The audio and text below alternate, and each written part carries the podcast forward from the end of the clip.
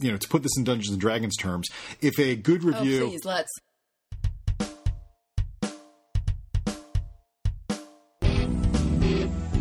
Hello, welcome back to Writing in Real Life, a podcast about writing, publishing, marriage, and parenthood. I'm Barry Lyga, and across from me is Morgan Baden, and we're going to talk at you now. How are you doing? I'm good. How are you? I'm good. I'm good.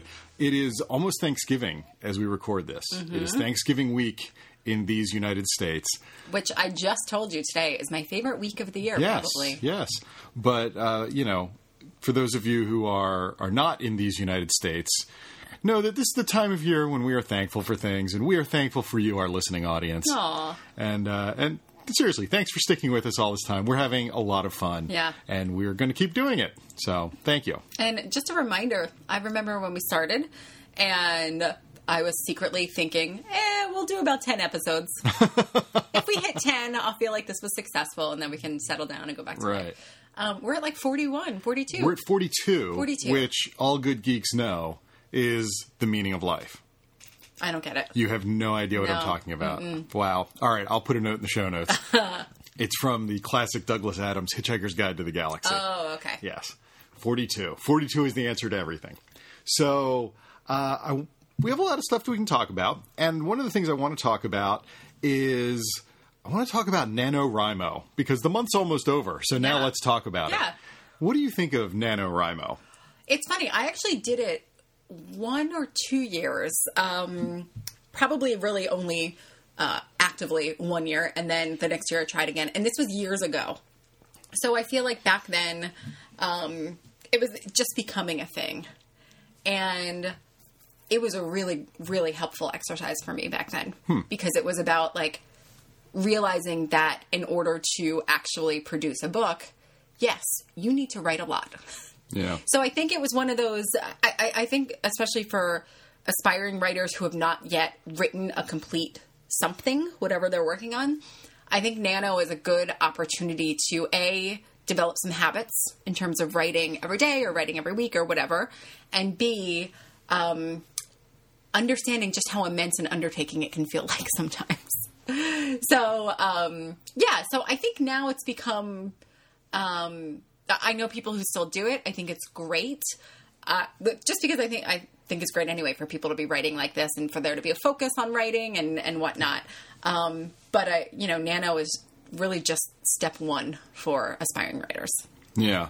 Yeah, and I'm glad that you said that because I think a lot of people I think people know that more now. Yeah. I think especially when it started uh, for the first several years, people were not aware of that. Yeah. Or perhaps more accurately, didn't think of that, didn't think beyond Nano month, yeah. Itself. I mean, it was you know the joke is that Nano ends at the end of November and December first, 5th, everybody yeah, gets swamped uh-huh. with really, really, really crappy first drafts. Yeah. Uh, I, I feel like the people behind NaNoWriMo themselves have tried to get the word out about, Yeah. hey, like, this isn't what this down. is about. This Right, isn't yeah. you write a book in November and publish it in December. Right. That's not what this is about. Yeah. Uh, you, you said a lot of things about that make me feel like a bad small human being because I generally, Well, that's my job. I know, I generally don't like it. I, I, you know, I, Wait, I just want to I just want to mark this down. that there's There is something, I don't like. that yeah. Barry doesn't like that I do. Yeah, I know. Go figure, right? Or that something that a lot of people like that I don't like. Go, go figure. no, you know, I, I don't know. I, I just have so many objections to it. It just, it, it something about it is very off-putting to me. Okay. And I think a part of it is sort of this idea that, you know, if you have, if, if the only way you're going to write a book is by having the entire internet tell you, go do it, you can do it, eh, maybe you shouldn't be writing a book. Like, there's that part of it. You know, there's also the part of it where I'm sort of like, there was no NaNoWriMo when I was writing my first book, you know? Um, and I got through it just fine. If I can do it, anybody can do it. There's that stuff. And also, as we've talked about, I'm not a joiner. Right. I don't like being part of a team. Yeah. And it has taken on sort of a team novel, rah rah, sis boom ba, you can do it sort of flavor to it Mm-hmm. Yeah. that I just find really, I, I just, I have a knee jerk reaction against that. I think but so the things that you said, the things that you said, you know, that where you were somebody who was going to write a novel anyway, and NaNoWriMo sort of helped give you some structure. Mm-hmm.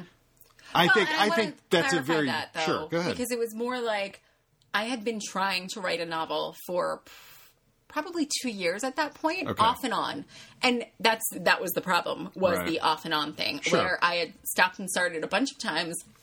I had probably fifteen thousand words of a novel, and I found out about Nano, and I was like, okay, oh, okay, I can do this. Right. Like when someone says to me, here is the the route you need to follow in order to get to 50,000 words in 30 days. right.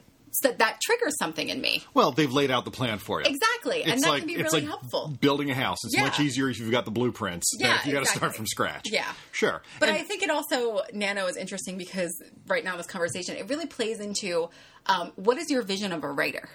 sure. And, you know, there's the, I mean, I'm a single introvert alone in a dark room. Pounding away at a keyboard. all Stop talking about me. versus no i'm open to collaboration and i want to talk about it and i want people to cheer me on and i want to tell everyone that i'm doing it and Right. i want them to know that i'm doing it so they can hold me accountable to it and you know so it's just obviously two different sides of the same coin here Sure, sure. And, you know, I am fully willing to cop that maybe I'm wrong about this. I just, again, I have this knee jerk reaction. It just, it's one of those things where it just, it really Yeah, bugs me. It's yeah. just, and, and, you know, and people used to ask me, you know, would say, oh, do you do NaNoWriMo? And I'm like, every day of my life is Is Nano, NaNoWriMo. yeah. Get off my back. i mean here's the thing i maybe this is terrible to say yeah. i don't take it I, I don't take it seriously Yeah, like the people who this i I don't want to say i don't take them seriously but i know many people who say i'm doing nano this year and uh, they say things like you know an alien showed up in my manuscript today that was funny ha ha ha i don't know what that's i'm gonna do with that Right. alien and you know and like it, it's i really think that probably what probably 75% of the people doing nano now are just having a little bit of fun Yeah, and like yeah. they're not serious about actually finishing a book and you know it'd be nice if it happened but uh, i don't know Yeah. that's always the And I don't want anybody out there listening who does nano to think I'm poo-pooing them or Oh, or, they do. or insulting them. Well, but I don't You want are. them. But I don't want them to think that.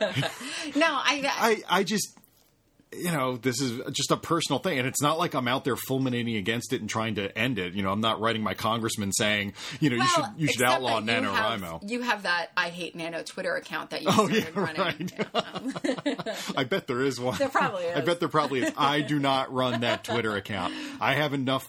I have enough just running my Twitter account. So No, But it- you but- know, it's- but it's interesting because it is sort of about you've got to put in the work. You've got to put in the work. Um, you know, I have I quibble with the idea that you'd have to put in the work for a month. I would say Oh, it's sure. a lot more than that. But uh, it's interesting because there's a, a guy whose podcast I listen to named Marco Arment. He has a podcast, Accidental Tech Podcast, that he does with two other guys. He's an iOS developer, and uh, and he he released an app recently, and uh, some people were very angry at him because the business model for the app was sort of daring, where he wasn't charging for it, but he was he was promoting it under sort of a patronage model, Ah. where you could donate money to contribute to its upkeep and maintenance. Okay. And there were a lot of people who competed with him who were saying, well, you know, you can only do that, you know, now you're going to get all of our users because you're free. Um, and we can't do that, but you can do it because you've built up, you know, you've, you've got this reputation and you're like a rock star developer, blah, blah, blah. And he tweeted, he tweeted, I got here with over a decade of hard work building what I have. You can tell yourself you can't do it forever, or you can start today. And I just that Yeah, that's like that. something that that I have to remind myself of constantly when I approach something new and I'm terrible at it.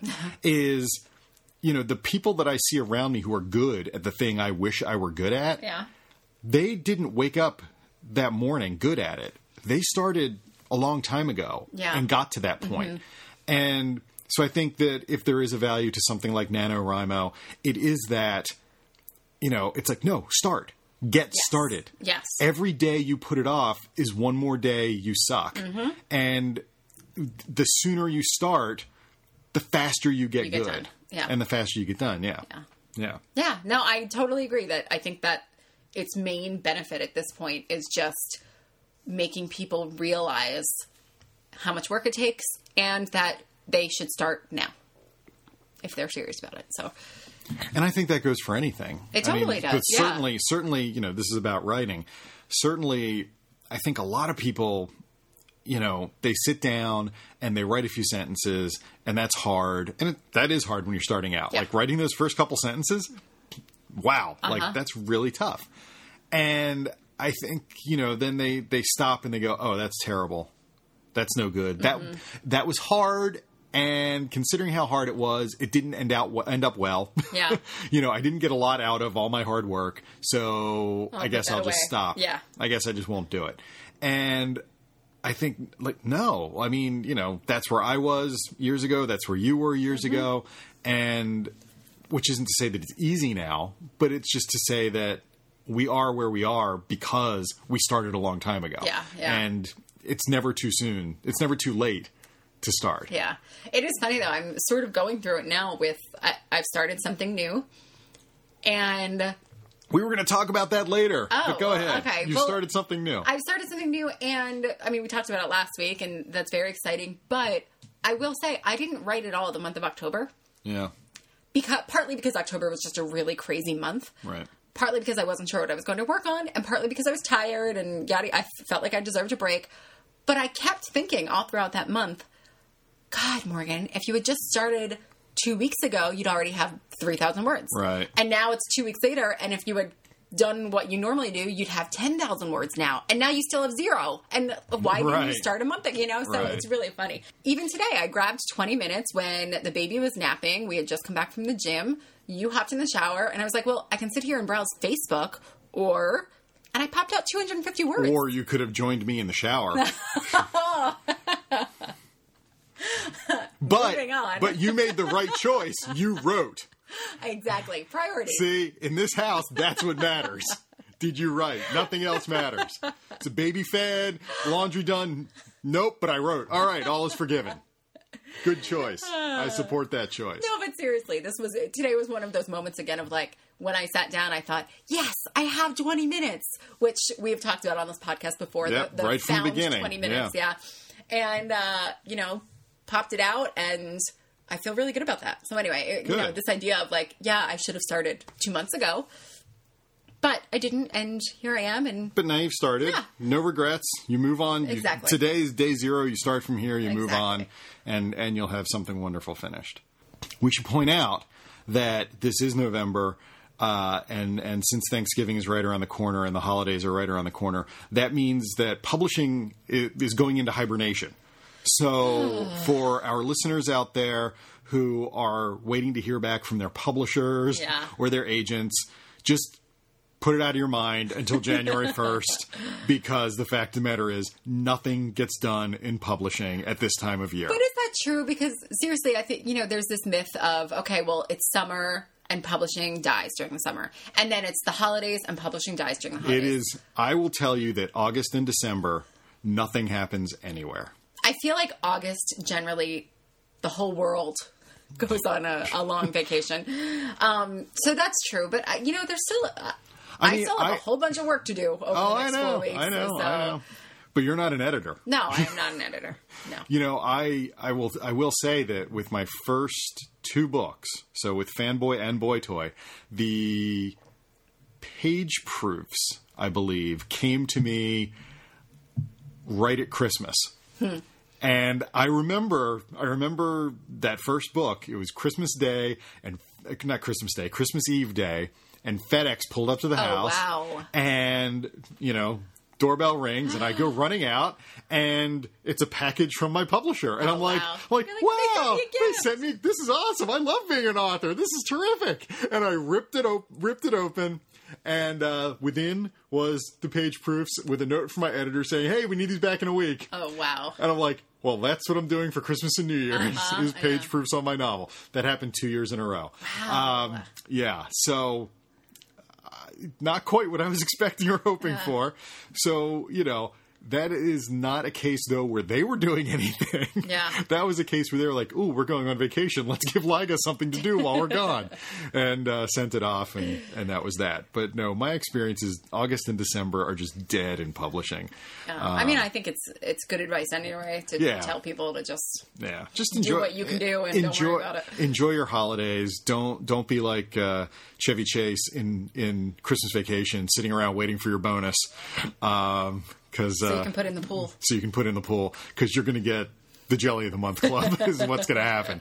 So yeah, But that's a, it's that was actually a nice reminder for me too. I am still currently waiting to hear from a lot of agents, and you know, it's just a reminder. These things take a long time. yeah, they take a long. Yeah. They they again. The, the rule that I said a long time ago is everything takes three times longer than you think it should. Yeah.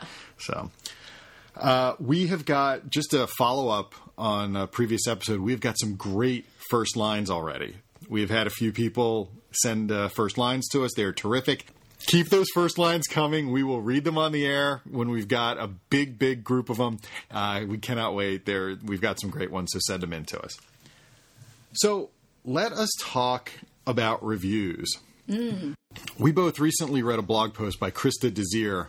I hope I'm pronouncing that right. It could be Desire. If it is, I, you know what? I hope it is. I hope it is. That's it's lacking an. E at the end, but we're going to say Desire. We're going to, if it's wrong, we don't care because that should be the name. And she should be writing romance novels. But anyway, she's a YA author, and she wrote a blog post titled, I suggest that you remove the suggestion box, which I liked, which was all about sort of owning your negative reviews. Mm-hmm. And she posted two very positive reviews and then two very negative reviews. And she Mm-hmm. All talked about book, all for I the same book. Yeah, yeah, all for the same book. And she talked about how this made her feel. Mm-hmm.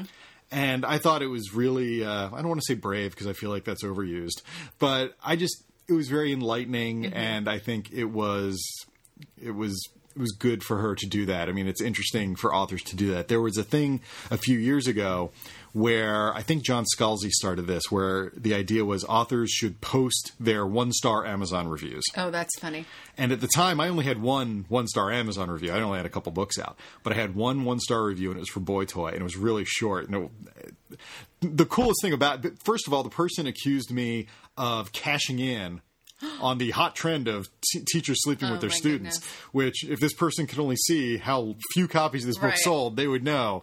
And that this book almost ended my career. They would know I was not cashing in on anything. But the funniest thing was she gave me a D minus for writing the book. She gave my publisher an F for publishing it.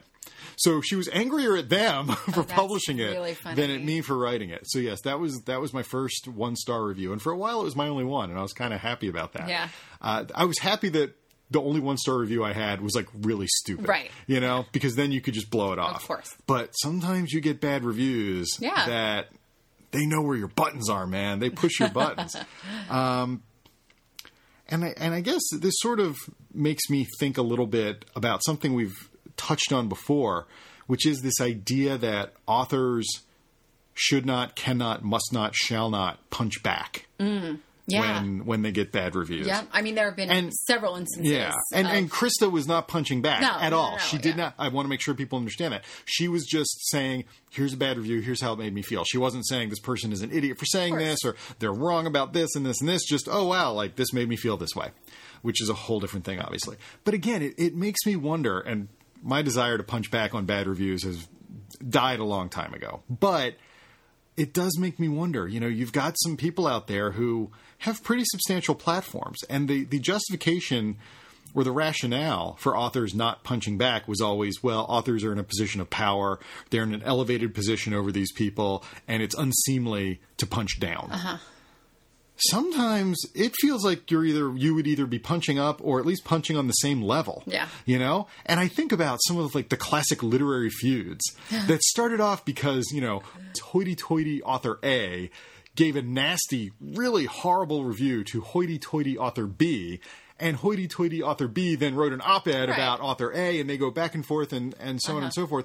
And that was perfectly fine. And and we had some really cool stuff come out of it. You uh-huh. know, we learned a lot about some authors and, and, and about the artistic process through that. And I'm just wondering, I mean, you know, if if you've got you know ten thousand followers on Twitter, and there's a book blogger who's got ten thousand followers on Twitter, and they say something really nasty about your work, yeah. is it so bad to fire back? I I guess that's a personal decision. I think that my my rule will be if and when this time ever comes for me that um, I wouldn't fire back at someone unless they said something that was incorrect. So if they wrote a review and it mentioned anything that was either factually incorrect from the book or personally incorrect or whatever, Right. then I would have to ask them to correct it and correct it myself and blah blah blah. But if I think I think if someone's writing a negative review but it's coming from a genuine place, like an authentic I think this book was deeply flawed, here are the reasons why and and or I think this book is stupid or dangerous or whatever and children shouldn't read it or adults shouldn't read it or Amazon shouldn't sell it, whatever. Um fine. Like someone's entitled to that. You know, your responsibility for the work that you create ends at a certain point, right? Oh, Doesn't it? that see, I feel, and, and I feel like that might be a segue into talking about parenthood, because because ju- just as eventually Leia will turn eighteen and and leave the bosom of our house, she will always be our baby. I think it's so cute that you think like I feel like you really think that on her 18th birthday a key just appears and she like exits the door. Well, no, I'm kicking her out. no, I'm joking. I'm joking. No, but it's fine. But Like, she's gonna grow up and she's gonna move out. of out. course, but it is one of those, you know, obviously more and more kids stay home much longer or they go to college Right. and then come back. But I'm blah, blah, saying blah. eventually. Eventually, I know, but I'm saying it's a, it's it's a process. It's never like one day my kid Right. is an adult Right. and makes all of her own decisions. It's Well, sometimes. I think of I think of my brother who literally the day he graduated from college packed up his car and drove to California. Sure, Like yeah. just pff, gone. Well, no, no, no, but that's not that's not my kid turned became an adult and ma- made all of his own decisions overnight. I'm sure he occasionally called you for counsel or called your mom or called your dad. Like he still struggled with decisions there for Sure, a little but bit. that's what I'm saying. Even after even after you quote unquote let go of a child, they're still connected to you. You still feel a responsibility of course. to them. I don't know if you ever let go. Right. And I sort I'm of never letting go of that little girl. FYI. I sort, I sort of feel the same way about books. Like I put them out in the world, yes, but they're still it's still my baby, you know. And but you don't have any control over it once it's out. I, just like I'll have no control over the course. decision she makes. No, of yeah, but I, yeah. I'll still feel a responsibility, you know, and I'll still feel there will still be an emotional connection. I just, you know, you're responsible for your art. You're not responsible for people's reactions to your art. Not at all, not at yeah, all. But and but I, I, think, think, you make yourself crazy I- if you try and like. Oh no, oh no, and and and I have I'm saying you collectively, not I, you. I like, right, right. I, I like. I personally have zero interest in controlling how somebody perceives something that I wrote. Okay. Uh, you know, I don't. I don't want to stand over people's shoulders and tell them, you know, oh, this part right here. Make sure you pay attention. I, Mm-hmm. you know, or or did you get that part? I have no no interest in doing that whatsoever. Whatsoever. But when somebody says something that is untrue, Yeah. or or you know over the top in terms of nastiness, then yeah, I feel like no, screw you, Yeah. you know, and, and I feel like I want to say something. I don't. I never do. You know, we talk about this a lot at work um, when it comes to brands on social media. Yeah. And a lot of companies have guidelines that say things along these lines. But the, the general idea is that the goal is that you've built a passionate enough community of fans that they will defend you when someone makes an inaccurate or untrue or incredibly negative statement Right. um, so that the brand doesn't need to jump in and say, actually, XYZ. Instead, the community handles it because they're. uh, You've built these great relationships with them. That's ideally what would happen with authors too. So if someone makes a, t- a ridiculous, over the top, nasty review, hopefully Right. readers step in and say, "You're wrong." I feel like a lot of authors, and I count myself in this category. I feel like a lot of authors don't have a broad enough community Mm-hmm. to rely on that.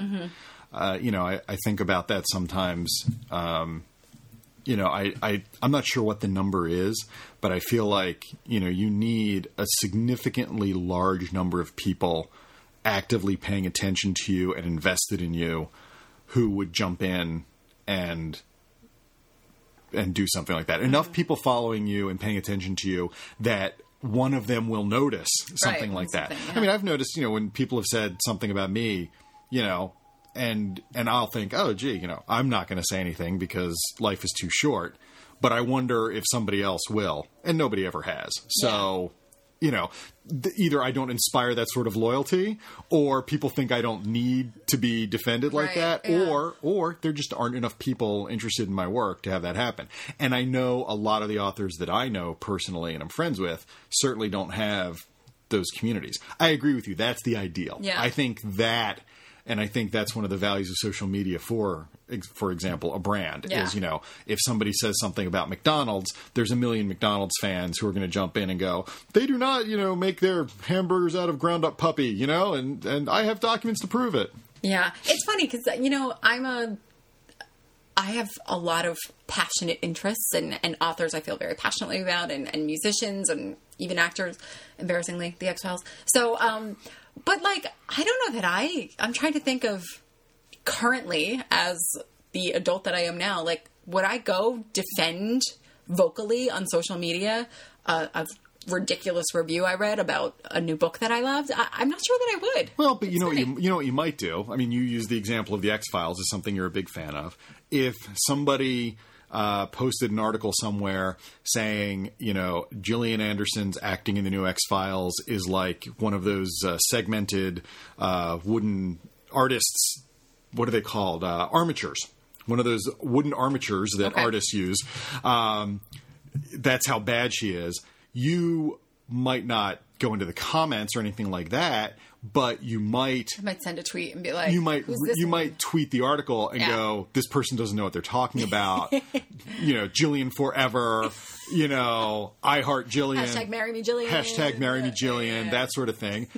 you might you might for the next couple of days, every time you see a positive article, make sure you tweet it. Uh, this feel, You know? no, this is still No? very overboard. Really? Yeah. You don't think you would? No, I don't think I would. Hmm. Yeah, All right. but I, but listen, maybe as an 18 year old with Tori, I would. Yeah. You know. Yeah. So anyway, it's it's funny. Okay. So back to the blog post. Yes. Do you actively? I can't remember. Do you like go proactively read your reviews when a book comes out? Um, I generally generally what happens is, you know, if somebody like tweets, "Hey, you know, just read I Hunt Killers by at Barry Lyga," I'll go, "Oh, what the hell?" I'll, I'll click on it. You know, why not, right? Um, and usually it, it's fine. You know, uh, there are those cases where people will at mention you on Twitter and then say something horrible. But and- so you do read them when someone tags you. yeah, usually. Why not? I mean, you know, I there in a lot of a lot of times there are very few attaboys or attagirls in this business. Mm-hmm. You got to take them where you can get them. Mm. Uh, you know, when you're working on the book with your editor, for example, you will hear a lot of, I love this book so much. This book is so great, blah, blah, blah. And then the book comes out and it's on to the next thing and you don't hear that anymore. Of course. And so it's nice when people out in the wide world say things good about your work. Of course. And and it you know, it, it can get you through rough spots Okay. sometimes. Of course the danger is that you know, uh if if you know to put this in Dungeons and Dragons terms, if a good review Oh, please, let's. yeah, yeah, I figured you would enjoy that. If if a good review is you know plus one, then a bad review is like minus ten, Ah. and that's the problem. Yeah. Obviously, is that you can read, you have to read a lot of good reviews to balance out accidentally tripping over one bad one. And I think she talks about this in in her blog post about even if there even if it's a glowing review and there's one little half a sentence. Oh sentence, God, yeah. you forget everything else. Yep. And just yep. of course. Oh yeah. The the bane of my existence is the review that includes a phrase like despite the blank, this is a brilliant book. Right, And it's like all you focus on is despite the blank. of. It's like ah and I think that's just human nature, Yeah. obviously, and, and it's magnified by the artistic temperament. And and that's why, you know, I just generally try to avoid the bad reviews. Not because I think they're valueless, not because I think those people are idiots, even though they are, but just because I don't like what it does to me. I don't like feeling bad, Mm-hmm. Yeah. you know? Yeah. And I try to remember. This is my my general reassurance to all writers or all anyone who's producing any kind of anything that is open for public consumption. Think of your favorite movies, your favorite books, your favorite whatever, and go look at what Entertainment Weekly said about them, or the Times, or Kirkus, whoever. Guess what? I usually disagree with like eighty five percent of what every single one of those says. right. So when I fanatically love a movie and I'll go read a review about it and that reviewer didn't like it, do you know what I do? I kind of like shrug my shoulders and go, that guy's a dummy. Right. That's still my favorite movie. I thought you were going to go somewhere entirely different with that. Where? I thought you were going to say, think of, you know, a movie you love, a book you love, a TV show you love, whatever. And did you go out and write a review of it? That's a, that is a great Because example. most people don't. Don't, yeah. For the most part, people who post things are either rabid, rabid fans Yeah. or they hated it. yeah. The middle ground is not people who are indifferent. The middle ground is people who re- who, liked it, who yeah. liked it, but just didn't feel strongly enough Yeah. to say anything about it. Which you know is its own its own damning with faint praise, obviously. But still, you know, think about I think about all the things that I enjoy. I mean, the last time I wrote a fan letter, I was probably 15 years old, and it was to a comic book. You know, Mm. I actually make it. I feel like I make it a point to at least tweet about every book that I'm loving. yeah, So, yeah, and that that's valuable. Yeah, yeah. that's yeah. valuable. so anyway, All right. Well, Christa, thank you for doing that. Thank you for baring your soul. I'm sort of wondering now if I should do something like that, but then I feel like I would just be ripping her off. no. Well, you can give her a hat tip in your blog post. I could. That's I how the internet works there.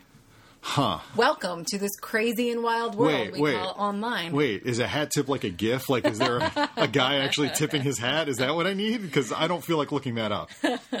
All right, let's talk about about parenting because we were just talking about letting letting your kid go at some point, and there's and, and that's very on point to something that you tweeted uh, last week about being afraid, Yes. being a parent and being afraid. And we'll put a link to this in the show notes. It was a great article that you posted about the the world of fear that you live in as a parent. Yes.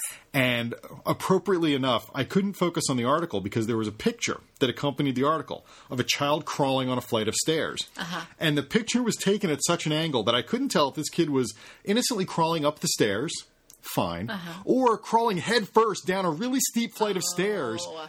And nobody was about to grab the kid before he fell ass over tea kettle and bash his head open on the floor. And I'm sitting there staring at this picture going, oh my God, help the kid! Somebody child." save the kid! And of course, the article is all about being afraid that something Yes, horrible is going to happen to your kid. So that was perfect. You know, so, we have that stupid. I actually love it, but it's stupid. It's not. It's it's a wonderful toy, but I, I'm so annoyed at it, so I'm going to call it stupid. It's an owl, and and it's wooden. Oh, yeah. That, and yeah. you take it apart. It's like a little puzzle, kind Yes. of, but it's got a big old pointy. Well, it's not pointy. It's not point- It's well, a it's wooden dowel. It's a wooden dowel at the center of it that you put the pieces over. And she takes them all off and puts it all on and takes it all off and then leaves the dowel in the middle of her playmat. And I literally every time I walk by it, no matter where it is, I'm like, she's gonna trip and fall and it's gonna poke her eye. Yeah, she's gonna. You're Like, gonna put your eye out, kid. yeah. she's gonna. It's just the right size to go right through her Uh-huh, eye yeah. and like spear her brain. Yeah. Oh, totally. And then I walk through the whole like, okay, well, if she does it right this second, Barry's in the office. I'll just yell at him to go call nine one one, and I'll do this. Like I, I picture Yeah. all these ridiculous scenarios in my head. Well, we have, you know, uh, when you go down the flight of stairs from our apartment Yeah. to the landing before you go down the second flight to the lobby, there's there's a window there in the landing, and it has uh, iron bars on it. Mm-hmm. Yes. and um, there's there's horizontal bars, and then there are these two vertical bars, Yes. and the two vertical bars stretch past the horizontal bars, so it's not like a grid; it's more like a tic tac toe board. Yeah. Okay. Every time I carry Leia down the stairs, I think if I trip here, she's going to go flying right and impale herself Oh, my on those goodness. things. Uh, Yeah, every single like time. parents are crazy. yeah, parents are crazy. I heard. I understand why the world is so up now because by and large it's run by parents yeah, and we're all nuts. and we're all insane. Yeah. We're crazy people. Seriously. I remember when uh, Melissa Walker told me that after she had her first baby, she said the the and I'm paraphrasing here, Melissa, correct me, but she basically said the problem is once I had her, I realized I was just going to be worried about everything for the rest of my life, Yeah. and I was like, you know, I am an anxious enough person. And now it is just compounded, and I try to let go. Like I, you know, there are definitely moments, and there were definitely things, especially in her early days, where I try. I was much more um, hippie and relaxed than I thought I would be, and that was awesome.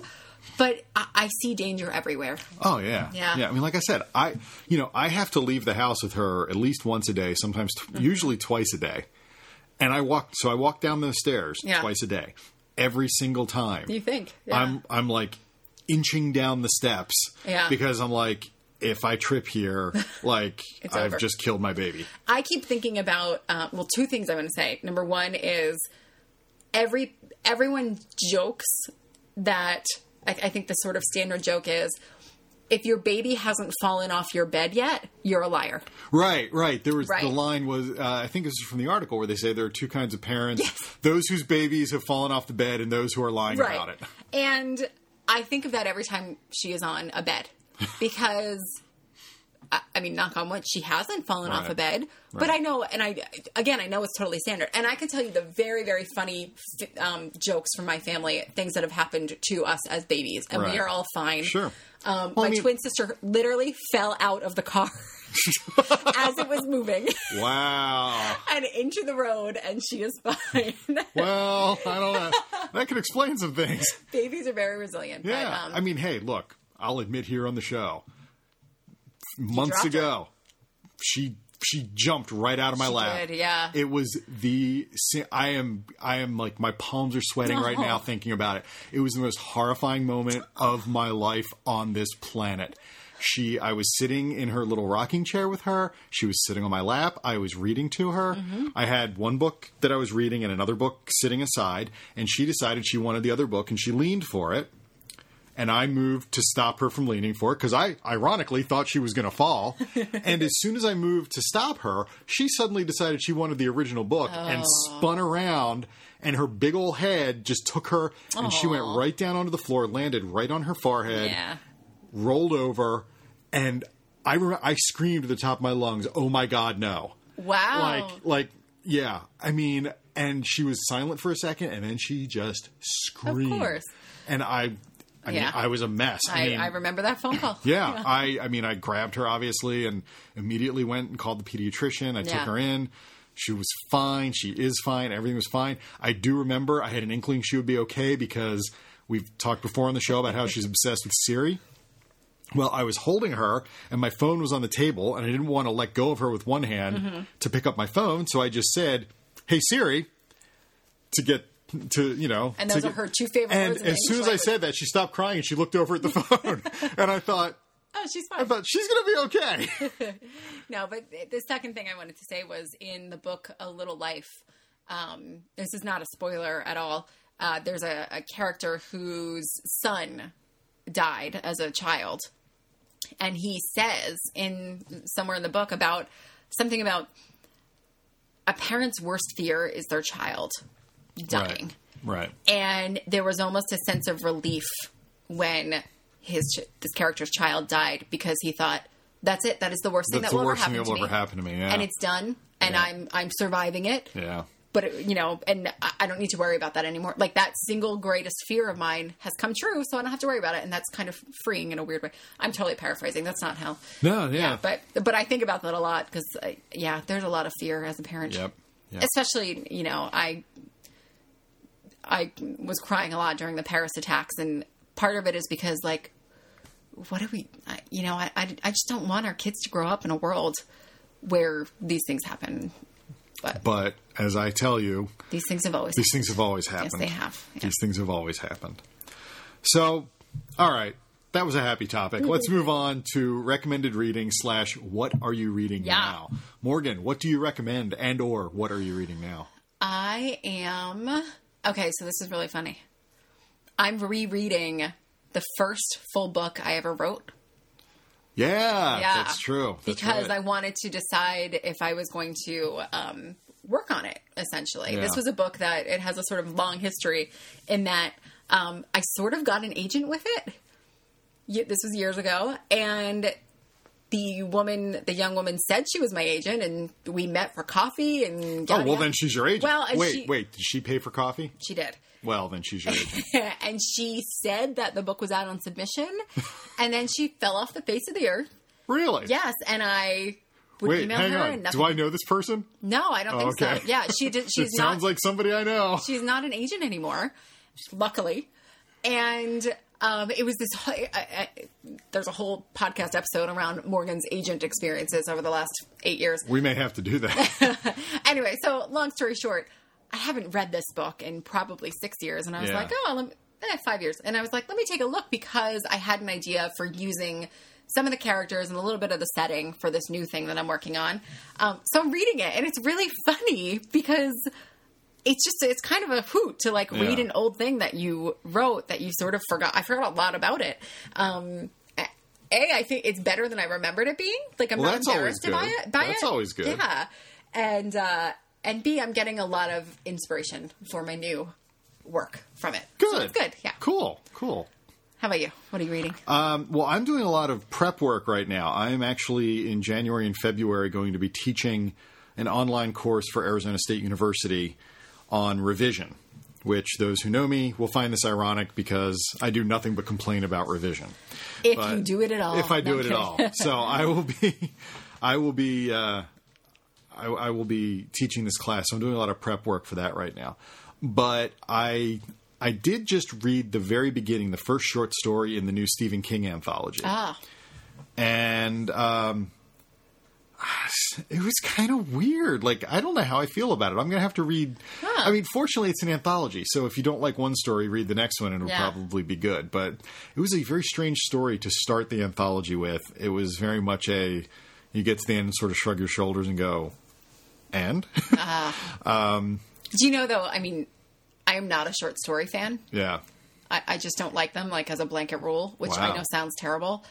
Because, and I've read some award winning short stories by amazing authors, and I read them, and without fail, 90% of the time, as I finish a short story, I go, and?